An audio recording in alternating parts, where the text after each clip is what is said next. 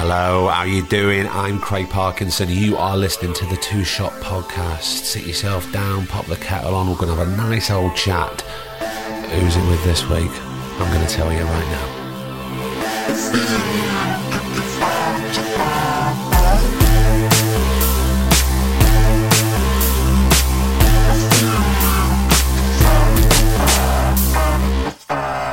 How the devil are you? Yes, it is Thursday. Yes, it is the Two Shot Podcast. You are here. I am here. We are all together. It's good, right? Lovely. How was your week? Yeah? Um, now, this week's episode, I'll be honest, it was rather more exciting for me to record than anybody else, and I'll tell you for why. As you know, for the past year or so, it's all been over the internet, remote, Zoom, Skype, you name it. I've been doing it. But this Saturday, I got up and I was making him breakfast. And I said, look, um, I've got somebody coming round to the house about tennis. So are you all right just to, to play upstairs for an hour, or you can, you know, watch the start of a film for an hour while I just record downstairs? Because that's right, I was having an actual living, breathing human being around the dining room table. I could make tea. I went and bought some pastries. It was uh, it was so exciting to look into the whites of somebody's eyes and listen to them, uh, and not worry about internet dropouts or glitches or you're frozen or let's refresh. None of that. They were there in front of me, and it's Paul Popplewell. And he drove over from Yorkshire to my house, and we sat around the dining room table and made him some coffee. Um, and we got down to it, and it was so fantastic. I don't want to go back to remote calls. Um, there's, I, I'd forgotten, actually, what it is to have somebody right in front of me and talk to them. Uh, it was an absolute joy, and he's fantastic. Look, you'll know Paul. We talk about his collaborations with Michael Winterbottom and Paddy Considine. You know, he's been in Tyrannosaurus and Journeyman alongside Tony Pitts and Jodie Whittaker. Um, he played Paul Ryder in twenty-four hour party people, which we touch on. Um... Most recently, he was in, he popped up in the second series of Save Me with Lenny and the Salisbury Poisonings, B B C One. Um, he's great. He's great company, and it's a great chat. So let's get down to the very first, in such a long time, actual human to human Two Shot Podcast. Enjoy, and I'll see you at the end. You must know about Proust's Questionnaire. No. So, um, I might be wrong. He was about fourteen when he uh, he wrote all these these questions, which are supposed to be the greatest questions, and it's always in. Uh, they always give it to uh, guests and celebrities in the back of Vanity Fair magazine. They've been doing it for years. So we're going to do that. We're, we're not going to. We'll just do a little Sorry, bit. I'm eating a pastry. Eat a pastry. It's nice to give us pastry. I'm going to have a pastry. Well, the thing is, um, oh, hello everybody listening. By the way, I'm with um, Paul Popplewell, uh, who is the first in-person guest that isn't remote and who's kindly come round to my house and was sat having coffee and pastries on a Saturday morning, and it's nice to see the whites of somebody's eyes instead of a fucking computer screen. Can, can you see the whites of my eyes? And my glass has gone oh, oh. clear again and yeah. not dark because it's sunny outside. No, it is a lovely sunny day. Um, so, Paul, give me a number between one and thirty. Sorry, I'm munching pastry. No, one and fine. thirty. Um, we'll do a few of these. Um, uh, um, eleven. There we go. Which living person do you most despise? I mean, it's not the most po- it's not it's not the most positive of questions um, to kick off, is it? I don't think I despise anybody. No, and it's a really no, genuinely I don't. There are people that um I don't feel um kind of good about, but I don't think I despise anybody. It's probably currently one of the politicians. Yeah, but, to but I don't despise. That's proper strong, isn't it? Well, it is, and I feel certainly you have to have in-depth knowledge of that person and that person's character to despise them. It's yeah, like, I say it's to... like some of the politicians, they might be good people, you know what I mean? But they're making some terrible choices that make me a little angry sometimes. So despise would be a really strong word. I don't think I despise anyone. I, that's not the answer that you want, but no. It's probably the right no, answer. No, it, I think it is the right answer yeah, because yeah. I didn't know what the question was going to be until oh, right. you said the number. Yeah. But sometimes, and you'll know this as well, I'm sure, as a as a dad, I say sometimes to my son, if he's de- if he's describing a certain incident or somebody or something or an incident that's happened at school, and he'll use hate. he'll use the word hate. Yeah, and I, I knew go, you whoa, were going to say that. We don't hate anybody. But just back down a bit. Yeah, just yeah, think about yeah. what you're saying there. It's a strong word. And he went, yeah. well, no, no, I don't mean hate, but you know what I mean. Yeah, I went, yeah. yeah, I know what you mean, but you have you're an you're an eloquent ten-year-old, so choose your words a little bit better and just. Mm-hmm. Back down That's why a little I picked bit. eleven, actually, because my son's eleven. Well, should we go and pick another number and see Let's what other questions we can... nineteen. nineteen. Let's have a look. Oh, this is interesting. What do you consider your greatest achievement? Gosh, I don't know. Um... Isn't it funny being asked these questions because we never get asked... My stomach just dropped there. I don't know why. Um... I don't know. I think it's probably uh, being a good dad. I think I'm a good dad. I hope I'm a good dad. Somebody told me recently that they think I'm an ace dad, and that was like, that meant the world. You know what I mean? Mm. And I know that's probably a cheesy answer. I don't think it is a cheesy answer because I think I... it's like, you know, a lot of my career has gone on hold since I've had kids. I've turned a lot down, or I've kind of. But your priorities change. I've done a lot of self-sabotage in terms of my career in order to just be around my kids. Mm. So, yeah, maybe that. Maybe being constant. I mean, I'm not saying I'm amazing. Some days they'd probably say I was crap. But trying to be constant and...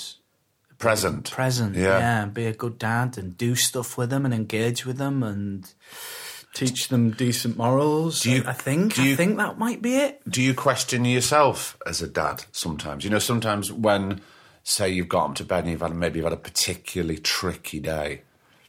Yeah, I sometimes, sometimes I feel bad. Sit down and if I've yelled. Sorry, I'm interrupting. No, no, no, no, no. We're just we're having a natter. It's fine. But I, I question myself sometimes, and but I do think we give ourselves a hard time. As parents? Yeah, I think... Like, my mum and dad were ace, mm. right? Don't get me wrong. But I think most people feel like this. I know um, that, that, like, there are certain things that they might have done or not done that you want to do differently. But in trying to... I don't want to use the word correct, but in trying to do that, sometimes you miss other areas.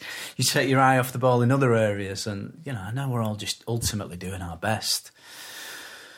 But, um, yeah, sometimes if I've yelled or if I've been, like, not very present and a bit trapped in my head and a bit snappy with them or a bit like, yeah, yeah, in a minute, darling, I sometimes kind of beat myself up when I put them to bed. Well, it's interesting. Think, God, I was a bit shit today. Yeah, oh. Well, because I we got back last night after a big drive and my son just plonked himself right there on the settee and popped the telly on, and I've got...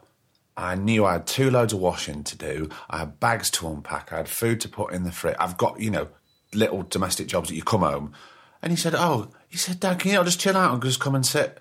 I said, I'd love to just sit down on the settee and, and plonk the telly on, but I've got, I need to get all these jobs. I've got limited time to do these things.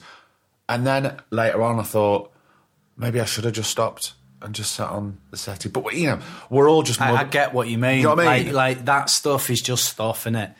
As long as there's the frozen food or the fridge food goes in the fridge, the rest of it, the washing, in theory, can can just wait. But I knew but, that in, like, about forty minutes, I'd have done all those little jobs. And and it was Friday night, we were ordering a takeaway. I knew I had that in the post that was coming out, and we could sit down, and in the end we did, and we sat down, we had pizza and we watched a, a new film, and Brilliant. and it was lovely, and we both had a little cry at this film. It was amazing. Lovely. It was what great was so that? that this new film um I think from the Pixar bods called Luca. Oh, I saw the trailers for that. I'm going to watch really, that. With it's really yeah, good. Yeah, we did Soul. We'll look forward to that one. Yeah, yeah, yeah. I think yeah, I, yeah, yeah. I hard recommend with that. It's yeah. lovely. Sea animals that come to Earth or something yeah, like that. Yeah, sea monsters in yeah, Italy. Yeah, yeah, yeah. Um, but it's about so much more. Yeah, they're always, they're always yeah. messages and depth. And it's, uh, yeah, just... We just uh, both had a, a little internal cry, we were, but we were just on the cusp. And even even my son went, yeah, I was really near to going there. That's nice. Paul, tell me about growing up. Where where were we growing up? I grew up in um, in the suburbs of, of Hull, mm. in East Yorkshire. And, um, yeah, in a not, not an artistic family at all. I know that's not what you're asking, but... You didn't want a one-word answer, I don't think, no, did you? No, never. yeah, when, when I was growing up, what did my mum and dad do? My mum my mum was a lab technician at a, a private school and then became delivered parcels for a catalogue and then became a mental health nurse. My dad was at sea. Um, what was he doing? He was in the Merchant Navy, so he was away a lot. And when you say a lot, was he away for like large chunks no, of time when, and then back? No, or? He stopped that. When my I've got an older brother who's like eighteen months older thereabouts, and when when we were babies, it might have even been when Lee was a baby, but when we were babies, my dad stopped the deep sea when he was away for months and months on end, and then would come back for a few weeks. He was on taking, uh, I think he was taking jet fuel and oil around the world on the big super tankers, right? And he came back to more more localised stuff, doing six weeks on, six weeks off, and doing that, delivering new cars around Europe and Africa and stuff. Um, and then he had he had a heart attack, actually, one time. I did his last ever trip. Back then, you could, you could, you wouldn't get away with it now. I was talking about this last night when I was out running with someone. Me and my brother used to go away with him, like in the summer holidays or the two-week holidays. We'd do a trip and, like, work with the crew and...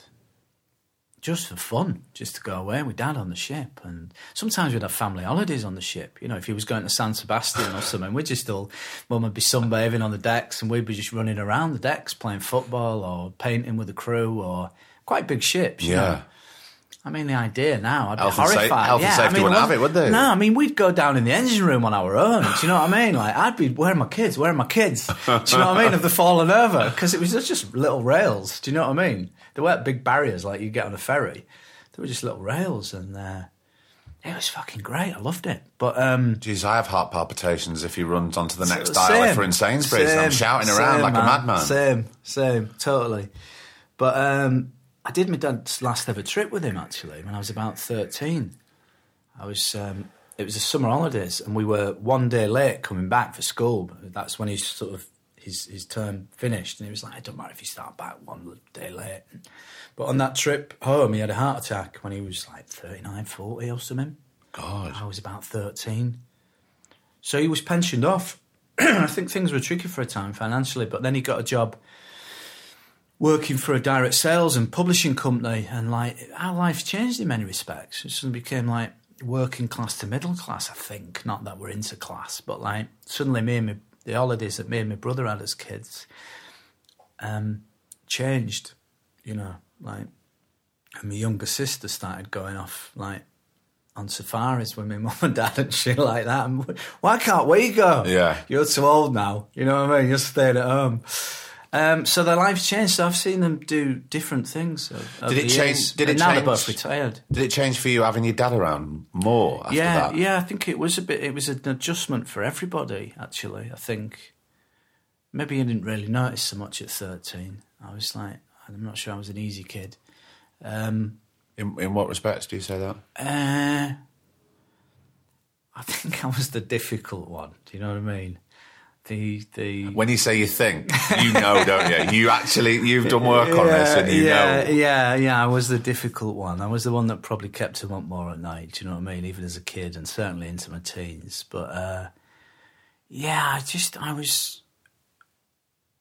I, I was difficult. I was like...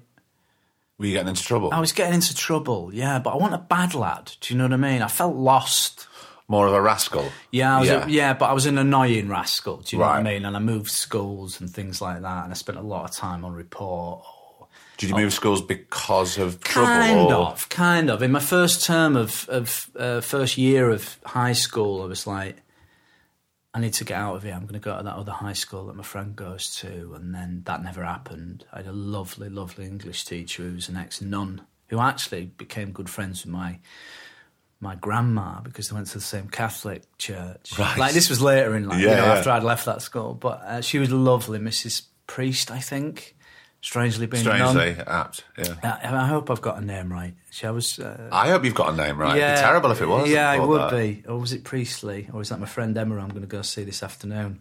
Anyway, um, she was lovely. She was lovely. Uh, um, and she was like, got me talking with, with one of the sixth formers who'd felt the same. I think I was quite creative. Like, at that time, I was just doing Bugsy Malone at the Whole New Theatre and play, and and I don't know. I don't know. I just, but, but I remember getting this older sixth former who'd done drama to talk to me and stuff, and I don't know, I just felt, oh, I always felt lost. This, I don't know what this to sound like, um, um, indulgent or anything, but no. I just like, I think I was just difficult. I was like, and it was always everybody else's fault, do you know what I mean? Nobody understood me.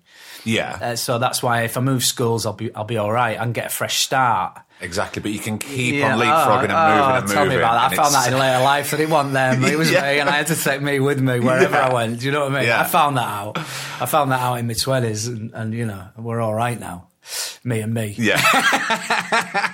it takes a, it takes yeah. a bit of time, but um, but I did end up moving schools when I was about thirteen because my brother wanted to go to sea, so he went off to a naval college, which started in in. the third year of senior. Your brother wanted to go to sea? Yeah, he did, right. yeah, yeah. He ended up couldn't go because he was colourblind, but he went off to this naval college. And he was a bit, you know, he was a bit of a rascal as well. And when he went to this naval college, suddenly things turn around and he becomes a school officer, which is like, I suppose, like a prefect, yeah. you know. You know, buttons and stripes on your on your full navy suit, you know what I mean? The eight gold buttons, we wore all that and the hats, and that's a parade in the morning. And so by the time I was in my third year, which is what, seven, eight, nine, year nine, yeah, as it is now, they were like, why don't you go? Fresh start and all that, you know what I mean? And it's done your brother the world of good. And I went, and it was just, went from bad to worse. Did it? Yeah. Why? Because uh, I got in with the other rascals who'd gone for the wrong reasons, right. who'd gone for a fresh start and not because they wanted to go to that school necessarily. And not that there were any bad lads necessarily, but like, and also because it was like, it was proper science. The one saviour was the English teacher, actually. He was amazing. And um, I'm on Facebook with him now still. Do you know what I mean? He's still in my life in, in some capacity.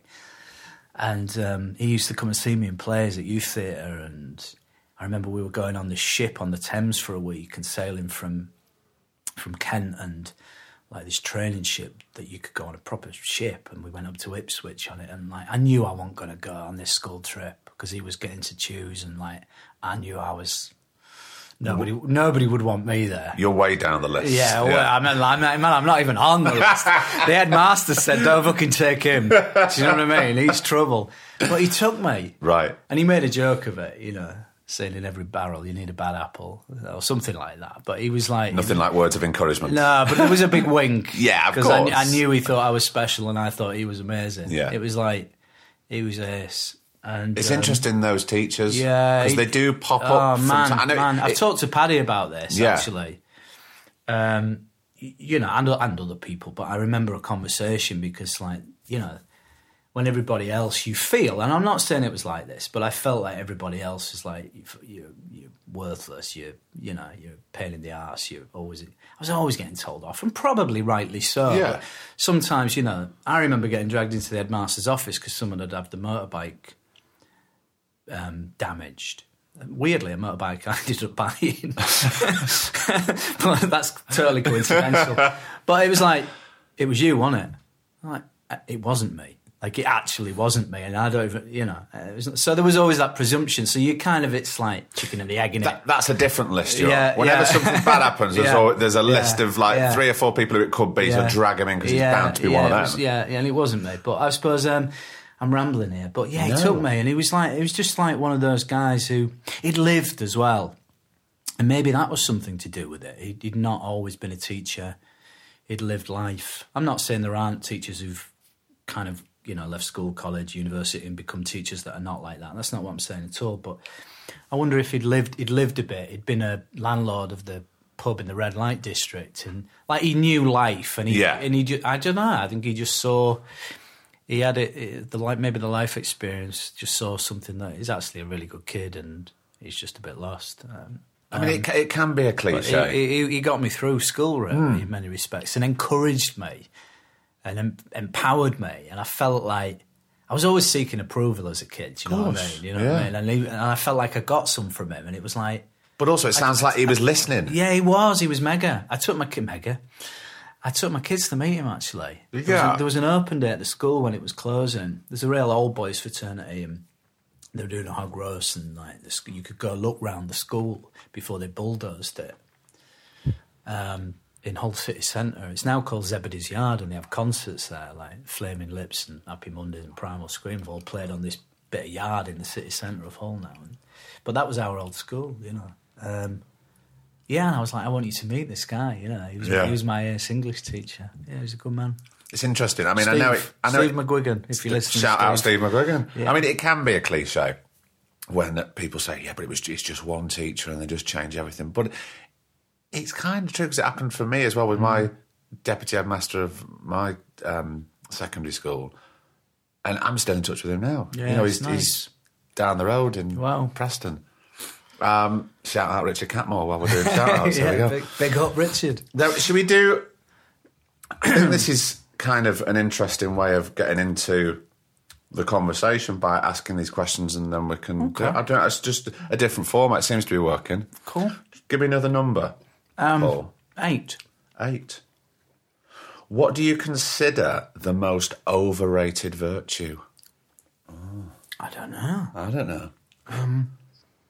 I mean, feel free to pick another number if you don't like um, the question, but I'd kind of quite like to answer it. I don't know, really. The most overrated one. Um, I don't know, maybe we'll come back to that. Yeah. So you mentioned before about that you were doing Bugsy Malone at the time. Was this sort of extracurricular drama? No, no. Straight, it's how I got into acting, weirdly. Acting was not on the agenda. I was doing a lot of sport, you know what I mean? Like extra, extracurricular for my, me and my brother. Uh, my brother and I was was predominantly sport. We played rugby league. He played for, we did like Sunday league school. My brother played for City, the City. I played for county level. Played football for school. Mm.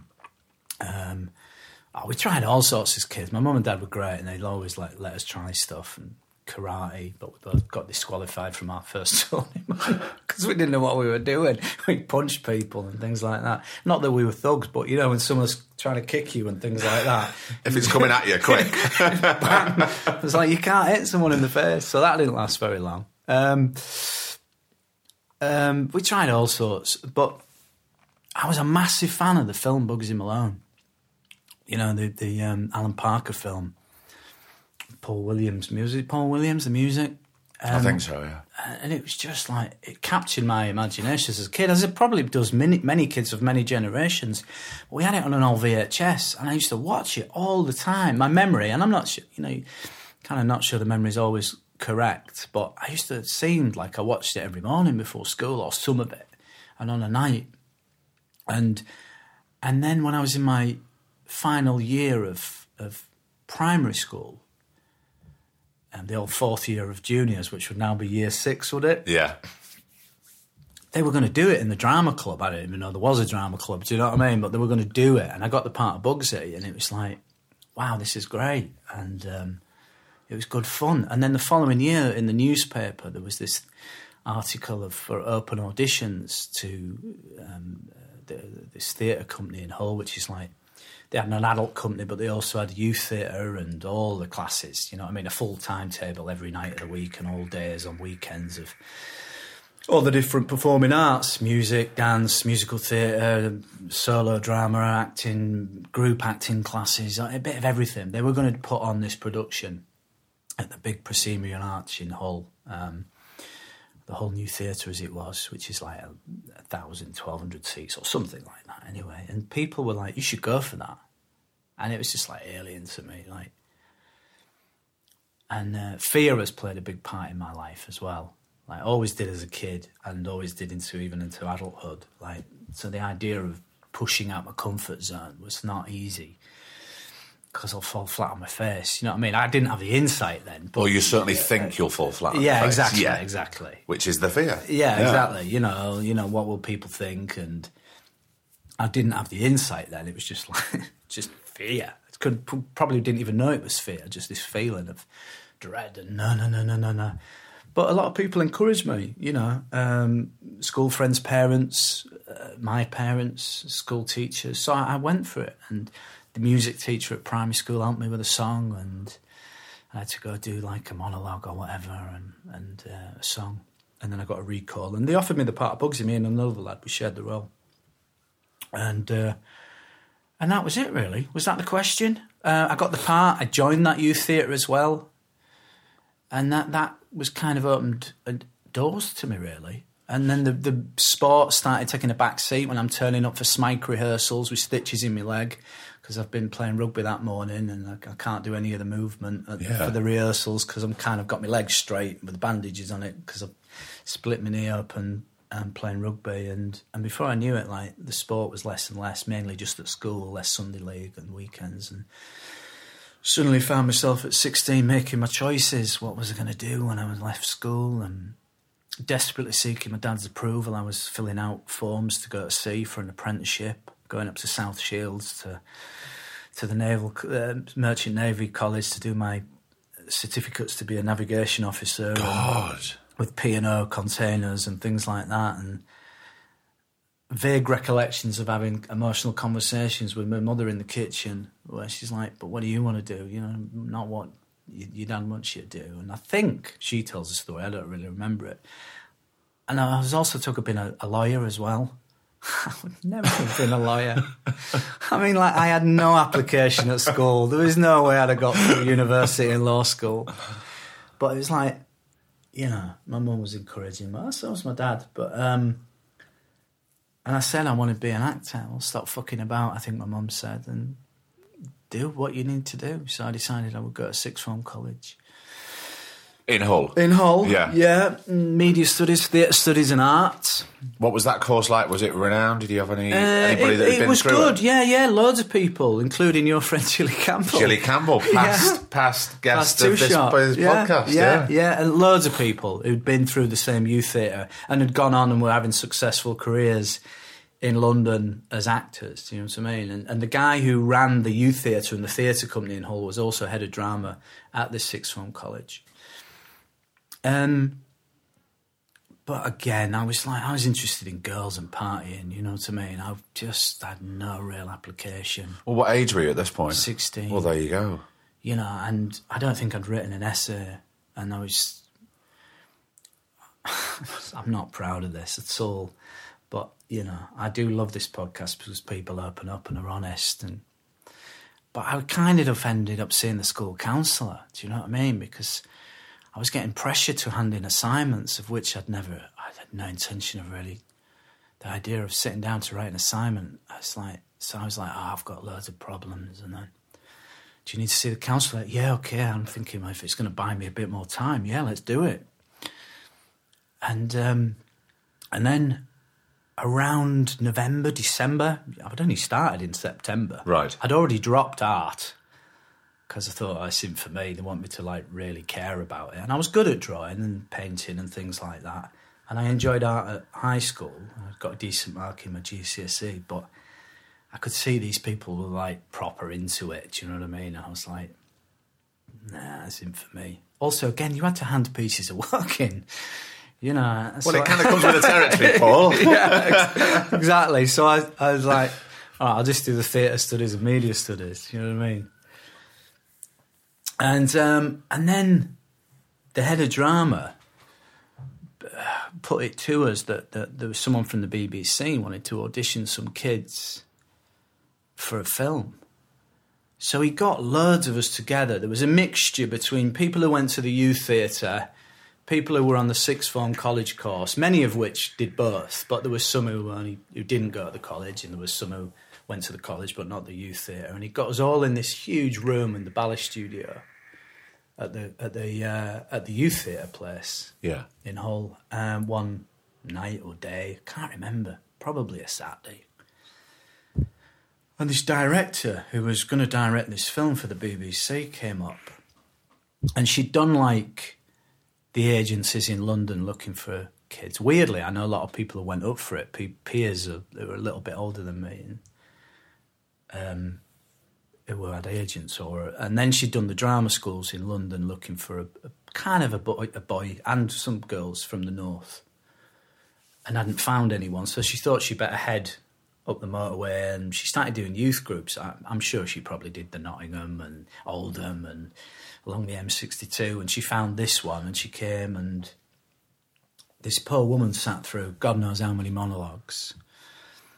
Oh, you had to prepare? Yeah, monologue? I think, I'm pretty sure we did. Yeah. Yeah, I'm pretty sure. Could be wrong. And then she just workshopped us. And then a few of us started getting audition, uh, recalls to Bradford, to this hotel in Bradford city centre. I want to say the Palace, but that's Manchester, where I've stayed many times. But I think it was the Queen's, maybe. Right. I don't know. It's like near the near the interchange, Bradford interchange. Anyway, that's by the by. I do ramble a lot. So this is good. Feel free, po- to, free, free to edit or put it is, out in two parts. This is what the podcast is all about, Pops. Don't worry. Um, yeah. Anyway, so we we went a couple of times, and there was a few of us, and I ended up landing the lead in this film about this boy. It was based on a true story about a boy who was probably autistic, though not diagnosed in any way, shape or form. And um, he, he took his own life in prison when he was, uh, I think he was seventeen, or he was maybe three weeks past eighteen. I can't remember whether it was three weeks before his eighteenth birthday or, th- or several weeks after, but he was, he was a young boy who was on remand, who should never have been in prison. He wasn't a criminal. His home life was tricky. He left home at sixteen, totally inadequate. His neighbour helped him get like a bed sit. Right. Bullies got involved in his life. There's some bullies in the film, and they sort of represent many groups of kids and bullies. They, his flat got burnt down. People used him as parties, and he got into petty crime with the bullies, like maybe odd burglary or nicking lead off a roof. Certainly that's in the film. And nick a kettle. He nicked a kettle from a builder's porter cabin, do you know what I mean? Because yeah. he, he wanted a hot drink, and it's, I'm, I'm welling up. Like, God, like I, I can it. feel it like now, because um, Simon Willerton, I still think of him a lot, a lot. And um, and um, he took his life. He, he went to prison for crimes that netted him no more than a tenner in, in, in, on remand in Armley, and killed himself. The letters in the film that he writes to his family are the, are the letters. Oh. Um, strangely, they gave the letters. They were suing the Home Office at the time, again, which was strange, because I'm not sure how involved they were in his life, and I'm sure they're still alive, some of his family and brothers and sisters and maybe his parents, so I don't want to be disrespectful at all. It must have been awful, but um, but anyway, yeah, I got that role, and and um, and um, that got me an agent. Uh, did you ask this question? Yeah, yeah, I just on no, no, uh, no, no, don't, don't. That, that, that.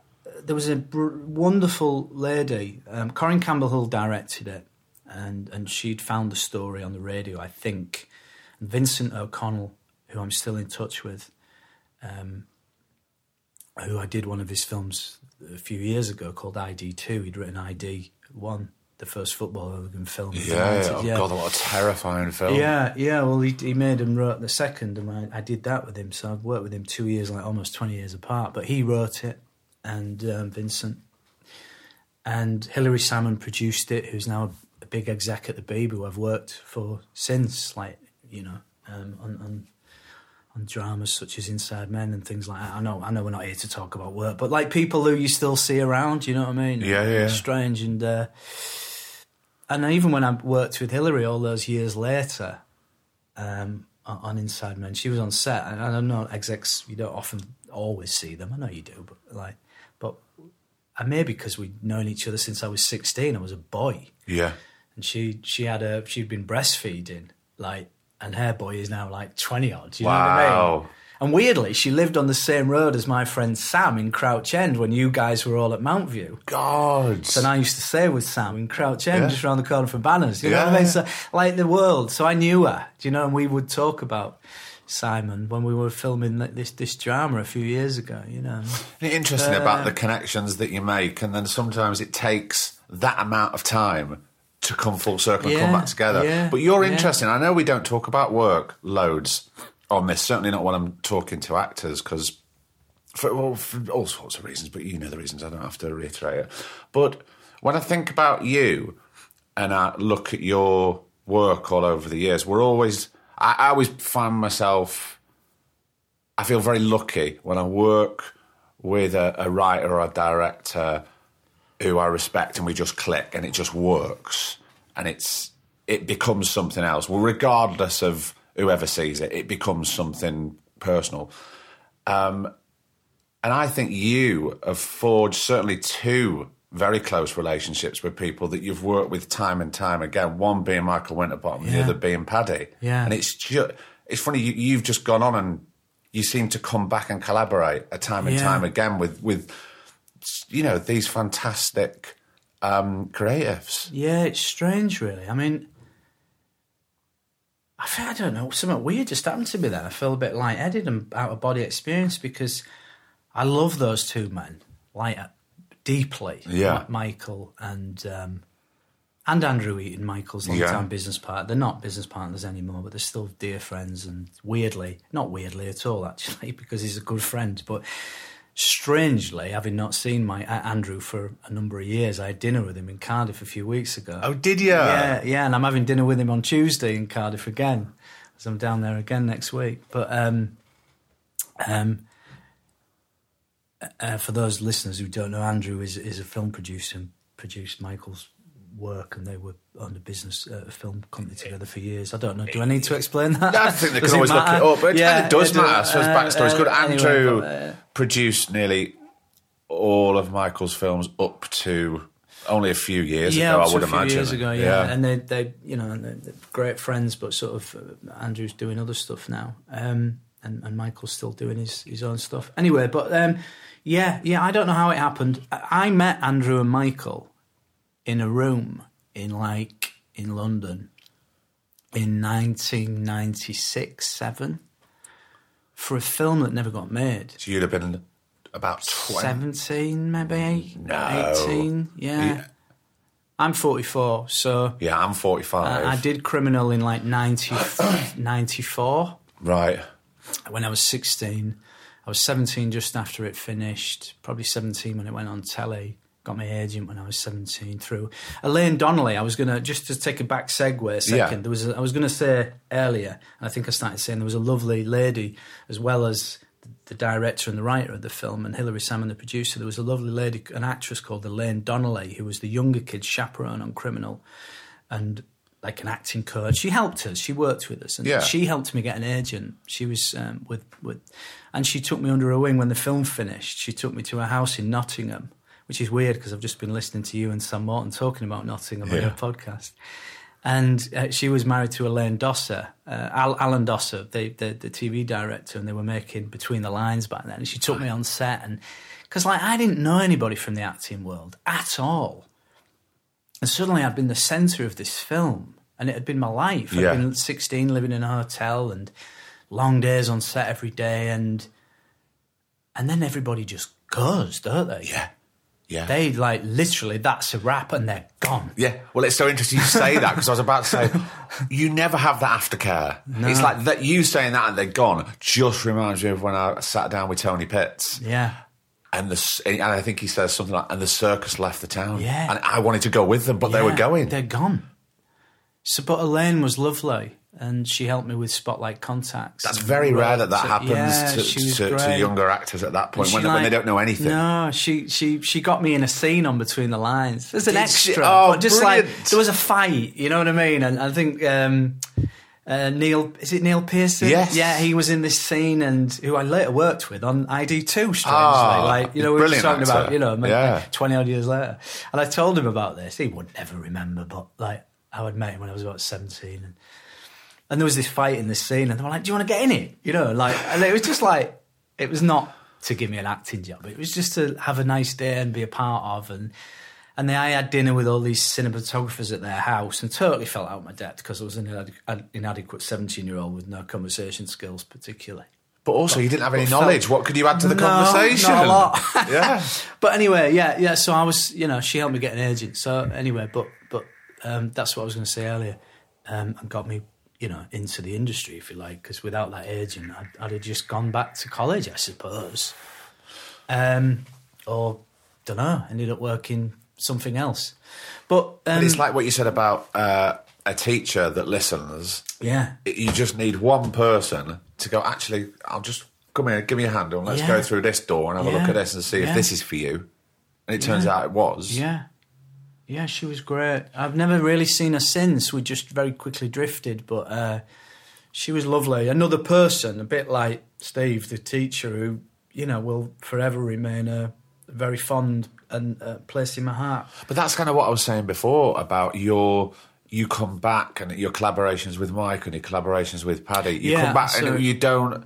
We don't have that. These brilliant people come into our lives and they are, we have a very sort of... close, intimate relationship, hopefully sometimes, you know, an inspiring relationship, and it changes, and then they've gone. Yeah. But they were only in your life for that amount yeah. of time. And, and, it, and they might not yeah. come back, yeah. which is why what I was saying before about when I think about you and your your career, you're, I think you're so lucky that you come back and you collaborate and build, yeah, carry on building and, and, these and relationships. I never really talked about that because I wanted to just mention Elaine, but yeah, yeah, I, I met Michael and Andrew in a room in London somewhere, when I was about seventeen, eighteen, yeah. nineteen, I, I don't know, it's still young. Very early into having an agent. I think they'd seen Criminal. You know, it was it was in the days of Screen Two, so it was like they were big popular dramas. You know, they were the they were the single dramas. Just for people who who are slightly younger and they won't know what sort of a Screen Two was. Should we just sort of explain yeah, what the they B- were? The B- yeah, for sure. The B B C used to regularly, and less so now, I guess, yeah. make um, one-off single dramas for the for B B C One and B B C Two, and they were either a Screen One or a Screen Two. And, like, you know, you look back at the back catalogue and there were some phenomenal dramas with some phenomenal writers, directors and actors yeah. and, and crew and everything, ob- yeah. obviously. But many went on to, like, do, you know, be, be our great kind of... the older generation of, like, you know, I, I don't know what I'm trying to say, but I like suppose there were the great, your Julie Walters and your kind of Pete Postlethwaite's and all these kind of, you know, but they were, phenomenal. They were, uh, they were almost like a modern version, or an updated version of Play for Today, yeah, which, which yeah. happened. But they were almost like a training ground. They were like a, they were like what the old version of like rep theatre would be, but on television. They gave people yeah, they were on all the sm- time, smaller they? budgets, and I, I feel that they gave them freedom. I mean, our budget, I think, was about a million quid.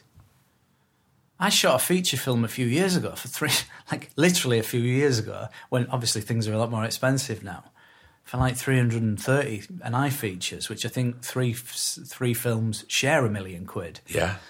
You know, so a million quid, one... that shabby back no, in nineteen ninety-four. No, no, you know, but, no, that is good. But I remember George Faber coming down, who was the exec, who went on to own Company Pictures, yeah, didn't he? And yeah. did many amazing things. Yeah, of course. And then they were talking about needing more money, I think, and, like, you know, um, uh, you were sort of in the bar, you were having com- hearing conversations and the politics and stuff. It was quite interesting. But, but I feel then they would have given them a bit more. I would have hoped they'd give them more sort of creative freedom. Probably. To, to roll the dice and cast somebody who doesn't have the experience that, you know, someone who the B B C might want over there, and give them a bit of a platform maybe, and give yeah. them a bit of a training ground. That's what I would, maybe that's my sort of romantic notion of maybe. what sort of that know. Screen One, Screen I, Two, I, Play for Today I, vibe. I, I, I was saying know. the other day that wouldn't it be great to bring those types of things it back? It was amazing, but I mean, like, you know, they were on a lot. Yeah. Um, And we we get less of that now, don't we? Single dramas, we get three, four parters, six parters, series, series yeah. things that run and run. Yeah,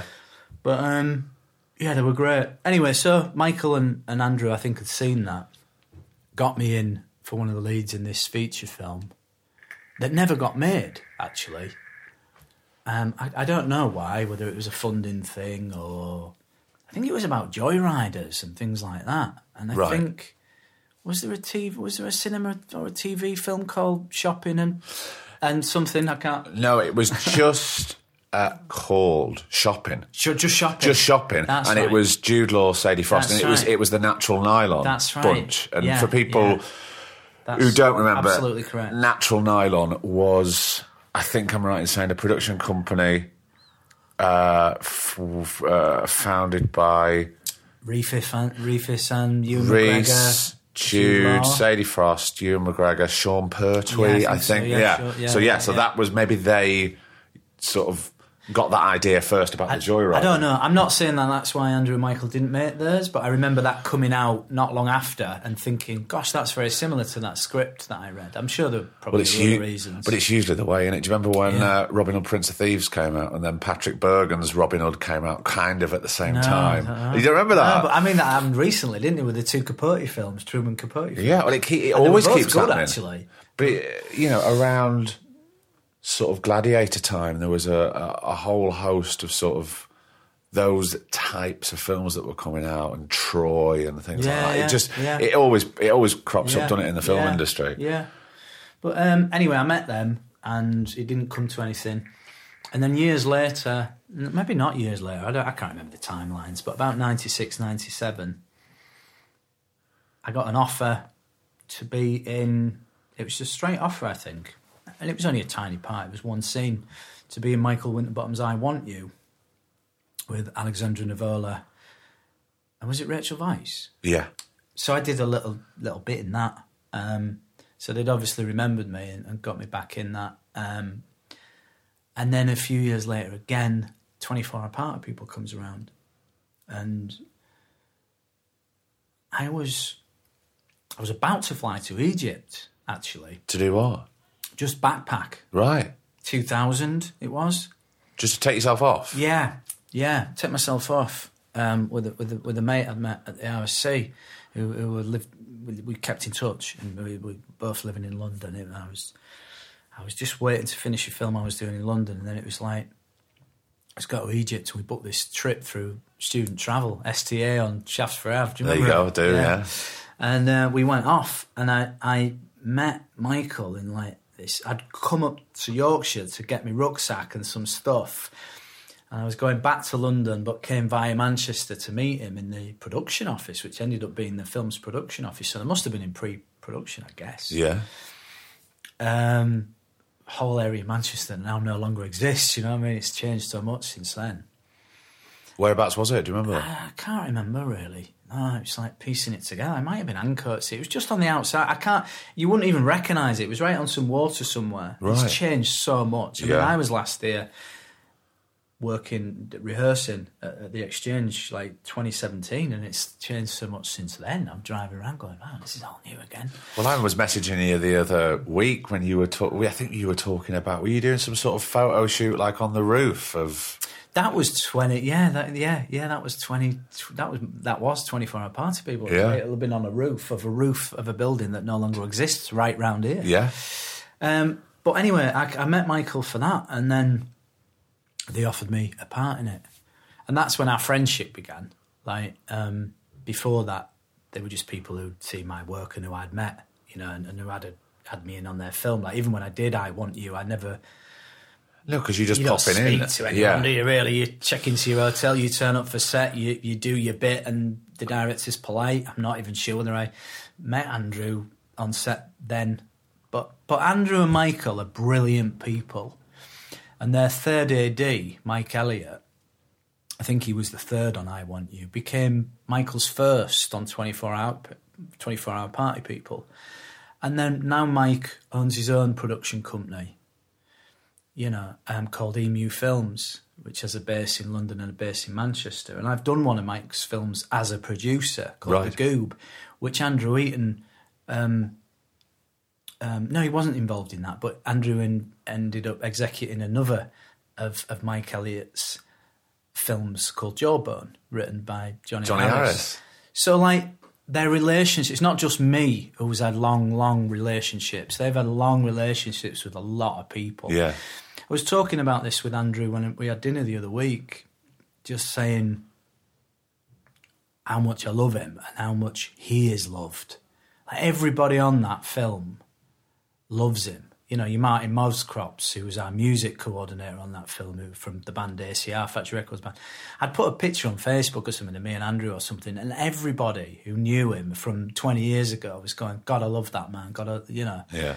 Uh, they just, they nurture people. Yeah. You know, they still work with people, you know. Anita Overland, who's a producer. God, um, yeah. Worked with Michael and Andrew a lot. I think now works with Mike Elliott producing stuff. I think I could be wrong there, but I think they produced some Steve McQueen drama over lockdown, did they, that was on? Uh, forgive me know. if I'm getting all my facts wrong, but no. I guess all I'm trying to say is that they're just great people who, who, who are loyal and want to get people back in. And I'm not the only one who's like Michael worked with a lot. You know, you've got your Kieran O'Brien, your Shirley Henderson, your John Sim. No, of course. You know, a lot of people that they are part of his repertoire. And he's never offered me big stuff again, but it's always like, oh, I've got this. Do you want to do this? Do you want to do that?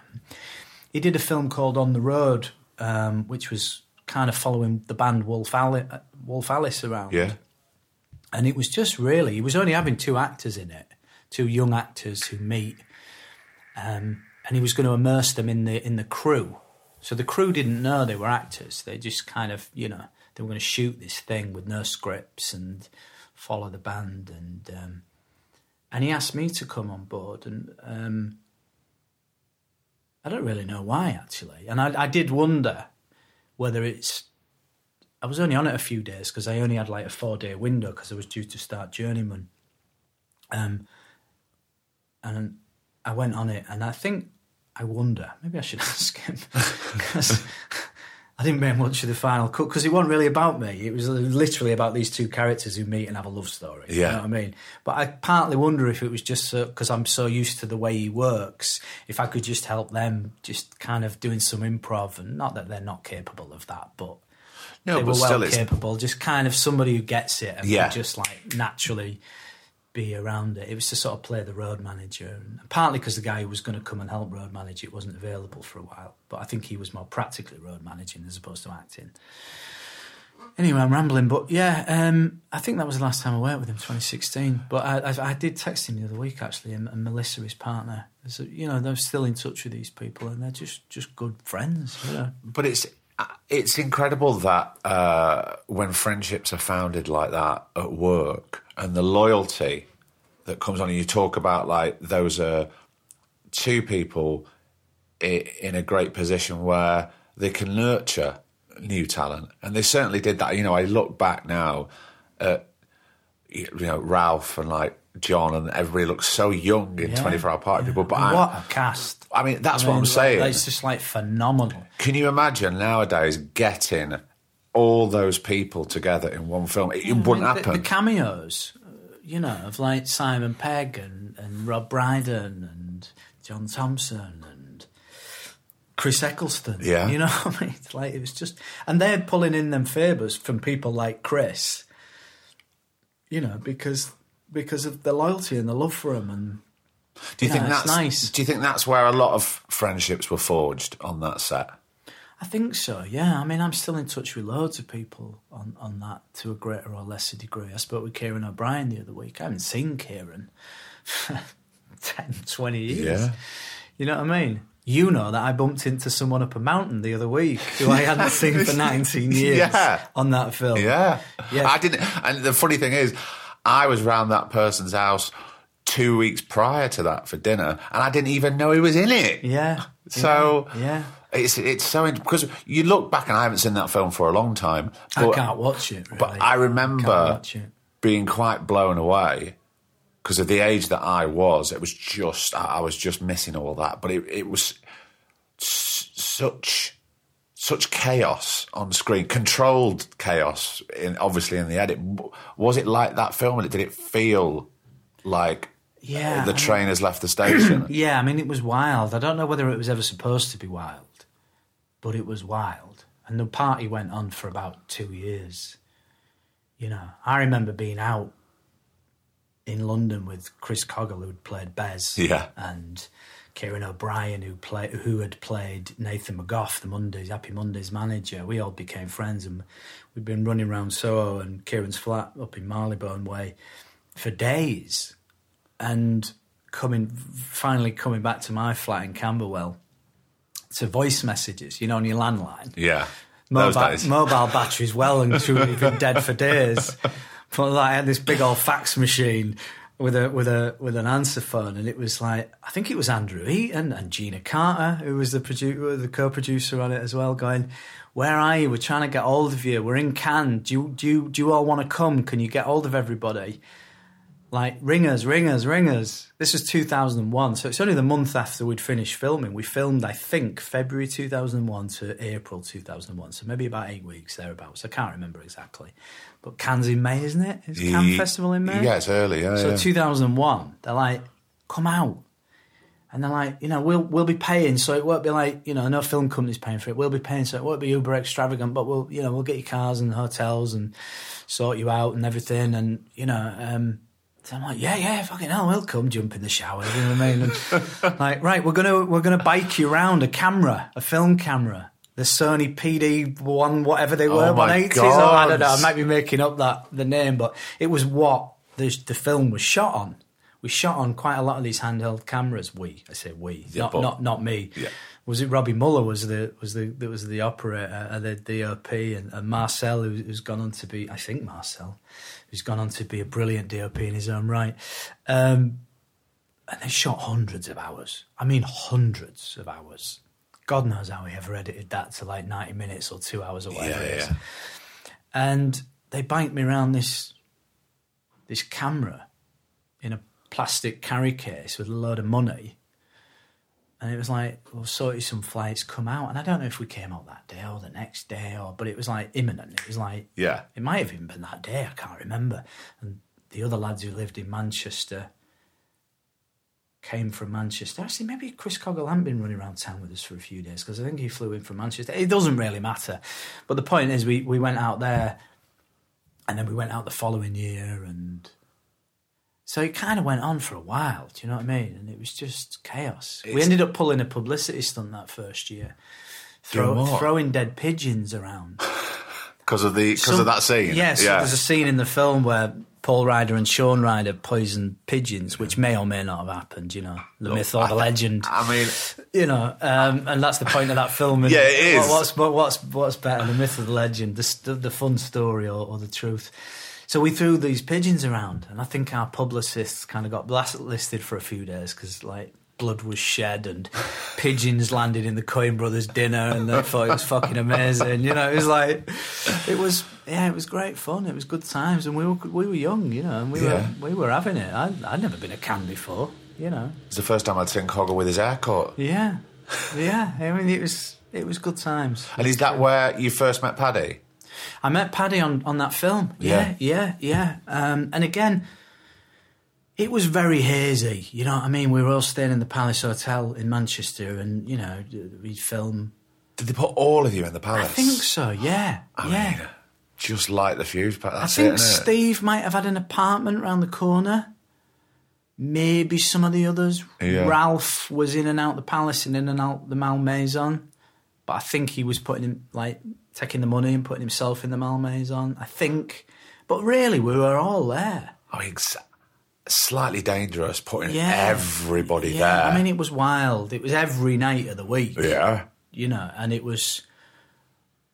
Well, I've worked with so many people over the years that have had a, a, a smaller or larger, you know, part in that film, and the stories that you get back. Yeah. God, I remember Sam Riley. I don't want to tell other people's stories, but he had a little part in it. Yeah, playing Marquis Smith, and obviously Sam's a big star now. And you know, they're going back to all those people that were in it. But I mean, I remember seeing Sam in there, in, in you know, early hours of one morning, and I mean, it was crazy. I think that was the night I broke break dance and forgot to put my hands out, and you know, I did the swan dive and forgot to put my hands out, I think, and smashed. I just put yeah, I just put my teeth through my face during shooting. I think so. Yeah, I woke up the next morning. My pillow was covered in blood.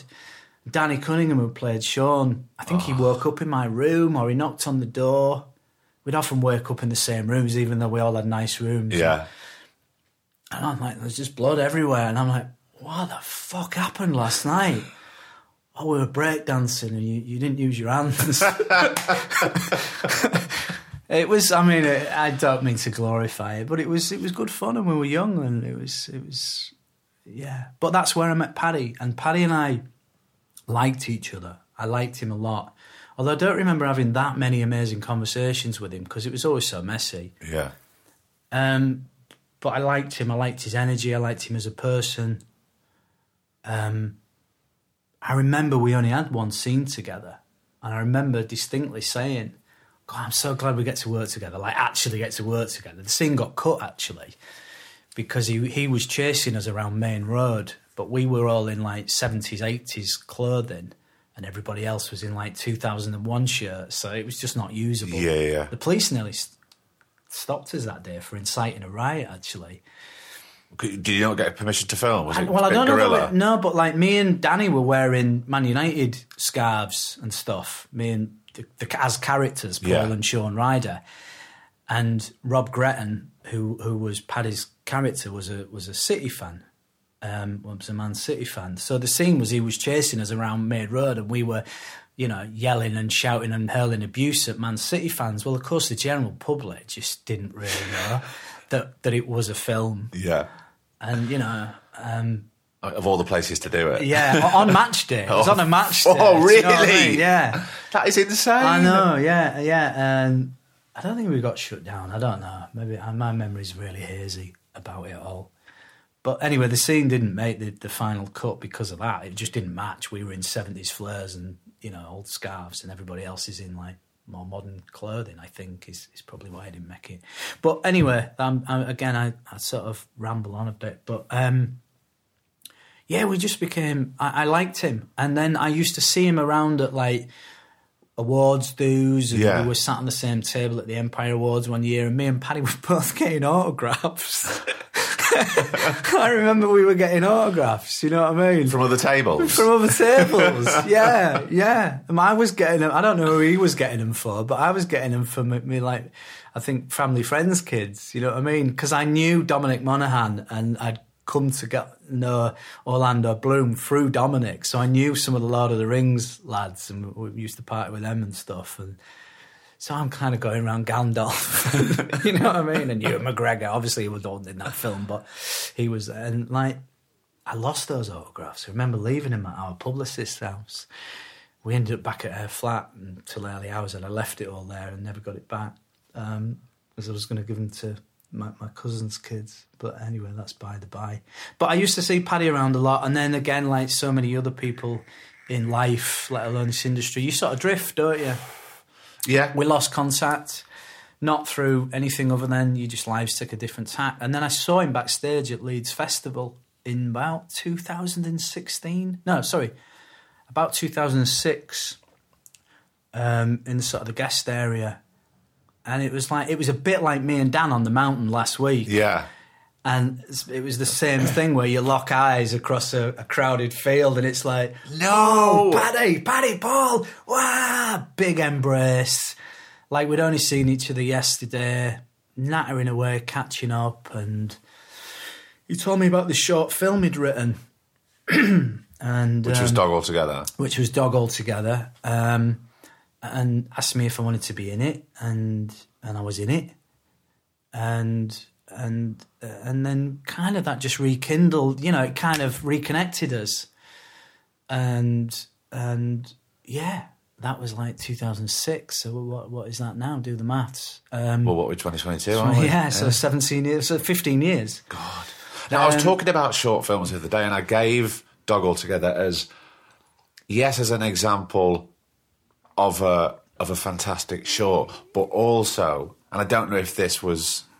the case, but it always seemed to me that it was, here's the trailer, here's the opening of what I want to do as a feature. It was never like that. Wasn't it? It was the opposite. No, wow. No. Paddy would probably be better served telling this story, actually. So um, if I get it wrong, sorry, Paddy. No, it was always a short. it was always meant to be a short. I know a lot of people think, I've got an idea for a feature. Yeah. Let, let me see if I can make a short version. And but it always seemed like it was the opening. It was the the opening of introducing all these characters. Well, it is. I mean, literally, and you probably know this, but it is literally the opening. Yeah, it is. So the first fifteen minutes or sixteen, seventeen minutes, however long Dog Altogether is as a short film, is literally the opening minutes of Tyrannosaur, the film.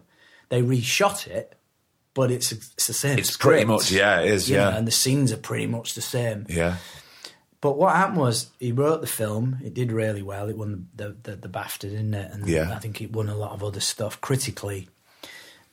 And people would ask him. He got asked a lot, um, I think probably in interviews, but also just in general conversation. The sort of thing that you're asking now, is it meant to be a feature? Or what about the characters? What happens to the char- characters? And he always thought he was more interested in what happens to the female character. What's her story? What's her background? And what's her journey? Then, then Joseph, the male, yeah. Mullen's character, more Olivia Colman's character. And I think, and again, I say Paddy is probably better served. I'm just interpreting what I've, what he's told me and what I've heard him tell other people. He just sat down. He decided, I'm, I'm going to find out. And he sat down and he, he wrote it in one sitting, pretty much. The film we shot is pretty much draft one. It just poured out, and um, and he found out what happens to him when he wrote it. And as I say, he'd be better off yeah, yeah, telling yeah. that story. But that's the bones of it. That's so interesting. It's a bit like yeah. Tony Pitts. When Tony Pitts yeah. sits down to write, it's usually the first draft. You know, Tony. Yeah, I do. Yeah, yeah, yeah, yeah. Paul, so, yeah, I'm gonna. End kind of where we oh, started. Already? I'm, alive, I'm enjoying this. I'm enjoying just, this. We're just warming up. Oh, right. I usually don't talk. I'm usually really kind of. Well, for know. someone who doesn't talk, we're doing very well. I know. I'm usually like Mister Private and uh, don't ask me anything about me and super kind of. Uh... Um, I used to ask uh, a question. And I very rarely ask questions because you know what this podcast's like. We just we just have a conversation and we see where we go. But I used to end with a question, and it was similar to what I'm going to ask you now, but I used to ask, uh, are you happy? Yeah. I used to ask, are you happy, for to some people. I don't, I don't uh, like because, that word, happy. No, I know, but the thing is, well, it's funny you don't like it because it's going to well, come up in a minute. Well, it's not that I don't like it, but I'm like more like content. Yeah, but it's, you know, it's very rare that we get asked this. Yeah. But I'll ask you this, and if you don't like it, then well, it's we'll not that just I don't have like to lump it. it. It's like I just, I just think it's like when people say I want to be happy. Okay, but what does that? What does ah, that ah well, that's a, that's a completely different question, well, isn't is it? it? Yeah, you've not even asked your question no, yet, so I'm going to shut up. But um, just going back to Prue's questionnaire, when and where were you happiest? That's interesting. In life or in my career? I think you can interpret the answer of that question any way you like.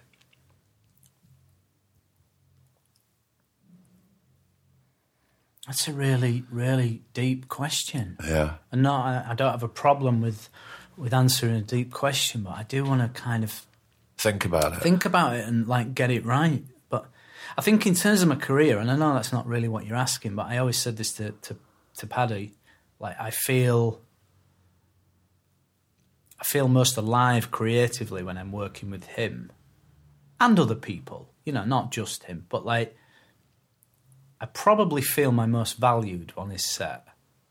Because of how he makes you feel? Yeah, yeah. You feel like you're... Maybe it's because he's an actor, maybe it's because he's a friend, or maybe it's just because he is who he is. Well, yeah. As a person. But I always feel... He's got a very particular energy, hasn't he? Yeah, and also I've never auditioned for him. Do you know what I mean? And, like, I'm not good at auditioning. I don't have huge confidence. Even after all this time? Yeah, yeah, yeah. Even what, after all this time. What What is it about that, then? I don't know. I just, like... I had this conversation with Andrew Eaton the other week when we had dinner, and I was like... He was saying about, like, you've got a great body of work and people love you, and, like... I was like, yeah, I don't see that, though. I just see, like, an, a, a dad... trying to graft, and do you know what I mean? Because yeah. like, I sometimes I have, uh, you know, side hustle and day jobs and doing what I have to do to put a mor- pay the mortgage and, and feed my kids. Not that, like, you know, we're hand to mouth or anything, but like it's just like, I don't see that version of me. That's not who I am. I don't I don't communicate with art, people in the arts on a daily basis. Do you know what I mean? It's like, not because I don't want to, it's just not, it's not my day-to-day reality. It's no, just about dropping the kids up, picking them up, I mean, taking them to Dra- uh, not drama, they don't do drama, gymnastics or football or yeah. whatever. Like, and the day's gone. Yeah, the day's gone, and like, boom, I sit down and maybe watch some on telly or, or, or, you know, I watched a lot of football during lockdown because there was loads of catching up. But anyway, what am I trying to say? I'm rambling like mad. Um, I just, I, I, I auditioning, I'm not good at auditioning. Um, I always think, just give me the job, I'll fucking nail it for you. You know, I taught myself out of jobs because, like, I can't do it. Or does it ever get to a point with you where, a bit like what Andrew was saying, you've got a good body of work and we're doing this for over twenty years, and it's like, well, you know I can do that. Yeah, yeah. I do just, I have to jump through I know, those, those it, hoops again? Yeah, and I wrestle with it. Like, I wrestle with it because of, like, I've done a lot of work on myself, like, as a person over the years because I've had to, and... So I've got a bit of insight, right, into human nature and my own human nature. And sometimes I have to question my motives about that and, like, make sure I'm not saying it out of ego because I'm not one of them. Do you know who I am? No, I, I, well, I'm, look, I'm just not that person. We know that. But, like, I'm like... I did get asked to audition for a short film recently and I'm like, I, I'm not auditioning for that. Like, it's nice, it's a good film, but I'm like, twenty-five years of work, endless bits of, like... I was like, look... Send them this link and send them that. And if they want to offer me, I'd love to do it. Do you know what I mean? But, like, it's a bit like that. That sounds quite grand. And I don't I mean, mean I, it like I, that. I know you don't I do mean audition. It like that. I'll audition for, like, a couple of lines in summer. But I do feel like that sometimes after... T- like, what I'm trying to say is, like, Michael offers me stuff. Paddy offers me stuff. I haven't auditioned for Michael since twenty-four hour party people, which is twenty years ago. And I haven't... I've never auditioned... met, casting, whatever we want to call, call it. it, you know, meeting, interview, whatever you want to call it, for for Paddy. You know, for Journeyman, he sends me a text going, I'm sending you a script, mate, I want you to do it, you know.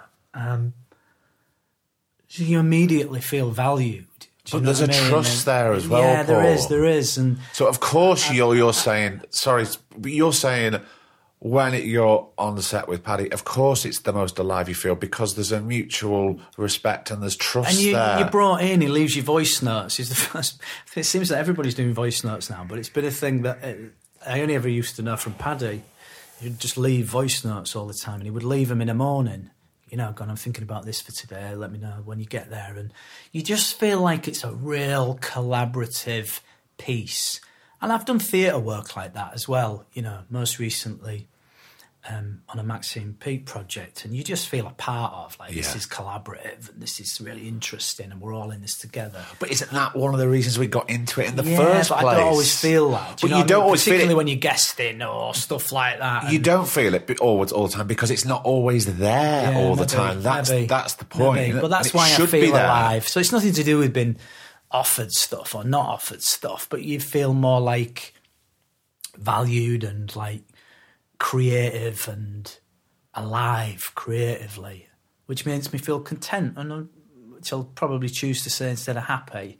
But um, but also surely in that moment, it's best for everybody because not just you, anybody in that situation is going to be producing the best work. Yeah, because I they're grounded. So. Yeah. And you feel like you're, you're safe to explore or give or not give. And yeah, I struggle with auditioning. Like I do audition loads, you know, and self-tapes and stuff, but I, I, I question myself too much and double question. And um, I know you never asked this question, but it's like, I don't know what you're like, but like, I remember when Tyrannosaurus opened some really interesting doors and suddenly I was getting st- seen, for, seen for stuff that I could only ever imagine yeah. getting seen for. And um, I used to nail the first audition and then I'd be sat in the room with the recall and surrounded by people who I've admired their work for years who I think, oh, they're not going to give me it when they've got that as an option, are they? So we- and then, like, before I go in for the second audition, I've already talked myself out of it, and I, I just have a fucking near-on panic attack in the room. Not literally, but, no. like, you know, I'm going under. And I can barely speak, and I'm thinking, oh, fucked that up again. And um, I, I saw on Twitter a while ago about, there's a casting person talking about, like, you know, if you can't deliver in the audition process, you won't be able to deliver on set. And I don't agree with that. I totally disagree with yeah. that. Because, you know, um, as I say, people have offered me work and I just smash it. And that's and, and sometimes people have offered me work and I've maybe not smashed it. as, as is the way with everybody, yeah. But like, yeah, I just think just just give me it and I'll I'll fucking I'll be great for you. Yeah, but she can't. Uh, whoever that was. Well, it, it doesn't matter. But it doesn't like, matter. It's, no, it's it doesn't matter. Not to discredit anybody, but I just not thought. At all, but... I don't agree with that. That's all I thought was. It's not about agreeing or disagreeing. It was just like that's not my experience. My experience is if you give me the job, I'll, I'll, I'll like, I'll thrive. But if you put me in an audition room in that pressure in that situation, I kind of go under a bit. But it's a completely unnatural uh, uh, scenario. Yeah, it is. Yeah. I, I, that's not. You're not on set. You're not. Uh, the other people aren't there. There's. No, I disagree. Yeah. I, I do disagree with that. And maybe I'm taking them out of context, but that, just that reading that statement, I thought, that's not my experience. Um, so happiest at work, yeah, in, in life when I'm at my most happiest. When I'm in nature, probably. Well, I was going to say because... When I'm in nature, I felt I went up to Lake... Um, I went camping on my own the other week. Like, obviously when I'm with my kids, that's kind of a given. Do you know what I mean? I took my kids paddleboarding recently and then a couple of times and kayaking. And oh, I do have to get off the Xbox. And then when we get there, like, wow, this yeah. is amazing. Can we come next week? Yeah. You know. Half the battle's getting yeah, them out there. And they, they've been since and they love it and they want to go again and stuff like that. But just nature. I love, I've got into running the last few years and I much prefer running in trails than I do the road.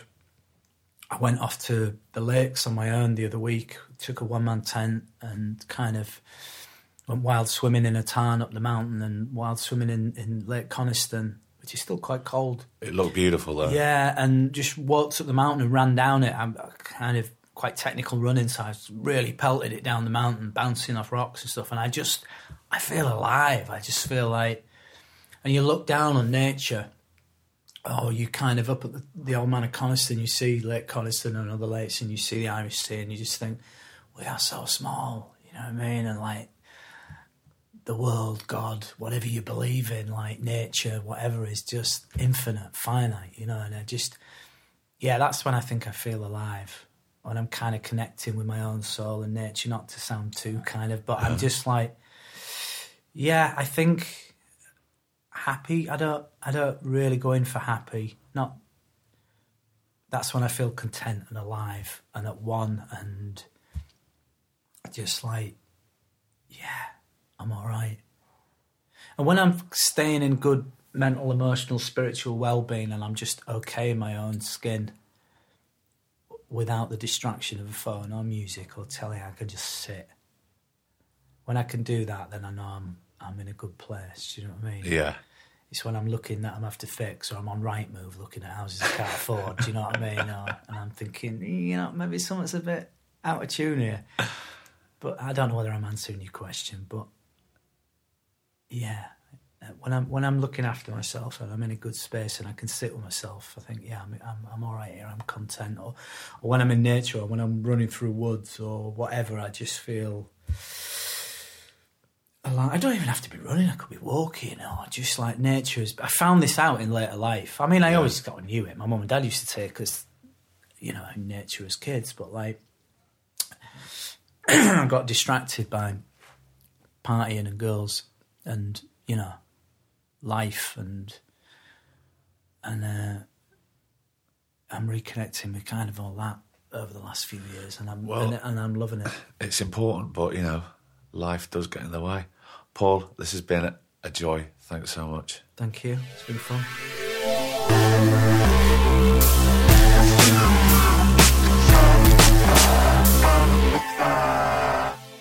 And another episode is done. What a delight Paul is. Um, if you haven't seen any of the films that we very briefly touched on, then do go back, do take a look at Dog Altogether, which is... Uh, Paddy's short film that which I think we discussed, was pretty much shot for shot the first sort of, I don't know, ten or twelve minutes of uh, the feature film Tyrannosaur. Uh, do go back and, uh, yeah, gird your loins with that. It's uh, strong stuff. Um, well, look, here's hoping that from now on it's going to be person-to-person podcast recordings. I mean, if there's one thing I could... Well, no, it's not the one that there's many things I should wish for. That that would be way down the list of more important things. This is just a podcast. Um, but, yeah, I really hope we get to do more of these. Uh, I have a sneaking suspicion that there will be some remotes coming up. But still, look, if we can carry on getting the episodes out, that's all that matters, really, isn't it? Yeah. Look, thank you so much for downloading. Please do me a little favour. If you can't support us on Patreon, I know sometimes it's difficult. Month to month, people drop off, people come in. If you can support us on Patreon, we are patreon.com forward slash the Two Shot Podcast. Um... If you like what we're doing, these free podcasts that we're giving week in, week out, and going through the back catalogue, I mean, just go and pick who, who you haven't listened to yet. You may be surprised. Um, yeah, if you can support us there, that'd be fantastic. If you can't, here's what I'd really like you to do. If this month you can't afford to throw us a few quid, that's okay. Don't worry, somebody else is going to do that for you this month. Uh, could you go and tell a handful of friends or post about it on social media? Uh, that would be really good because, you know, spreading the word really, really helps us. So uh, do that. You know where we are. We're on Twitter, at Two Shot Pod, Instagram, Facebook. If you want to drop us an email, you can. It's always lovely to hear from you. We are twoshotpod at gmail dot com. See, I know the email address now after five years. Um, well, look, I've got to go. I've got to pack some cases and get out of Dodge quick as possible. But I will see you all next week. So until then, I've been Craig Parkinson. He's been Producer Griff. And this has been the Two Shot Podcast. You take care of yourself, all right? The Two Shot Podcast is presented by me, Craig Parkinson, recorded and produced by Thomas Griffin for Splicing Block. Our music, our brilliant music, is courtesy of Then Thickens. Cheers.